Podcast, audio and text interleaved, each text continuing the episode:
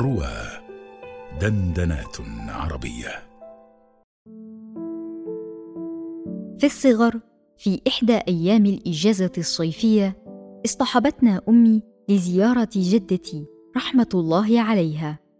حينها كنا نسكن في مدينة السادس من أكتوبر التي رحلنا عنها ولم ترحل عنا ولم يكن معهودا آنذاك توافر وسائل المواصلات بشكل يسير.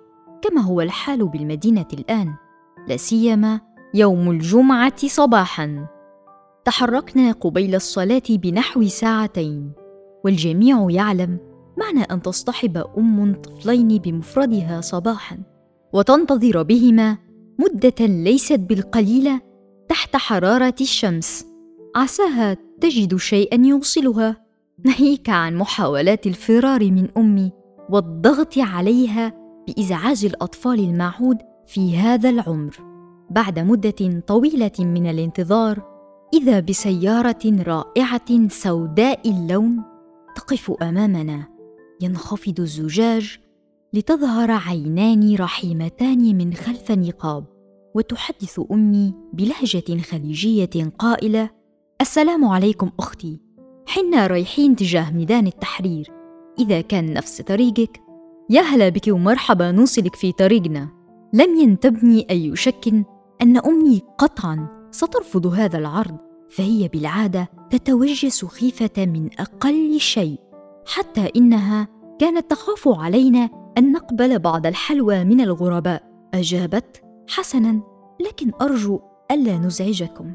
فوجئت بردها لكنني أحببته فنحن سنجلس براحة في مكيف السيارة ولا نكترث لشيء. ردت عليها السيدة لا ابدا يا هلا بك تفضلي. قفزت أخي إلى داخل السيارة وجلسنا بأدب اتباعا للقواعد التي تمليها علينا أمي بشكل دوري. راحت السيدة تتجاذب أطراف الحديث مع أمي وعلمنا أنهم جاءوا إلى مصر في رحلة سياحية قصيرة هي وزوجها وابنها الصغير. الذي لم نحظى بالتعرف إليه لأنه كان يتناول ارزا مع الملائكة طوال الطريق. مضى الوقت سريعا برفقتهم. وصلنا وودعونا بحب ومودة بالغة. يرجون لنا السلامة والتوفيق تاركين في قلوبنا قبسا من نور محبتهم وفضلهم. وها أنا بعد سنوات طويلة أتذكر فعلهم الطيب ليظهر لنا جميعا في كل آن أن الله شكور لا ينسى برا ومعروفا صنعته.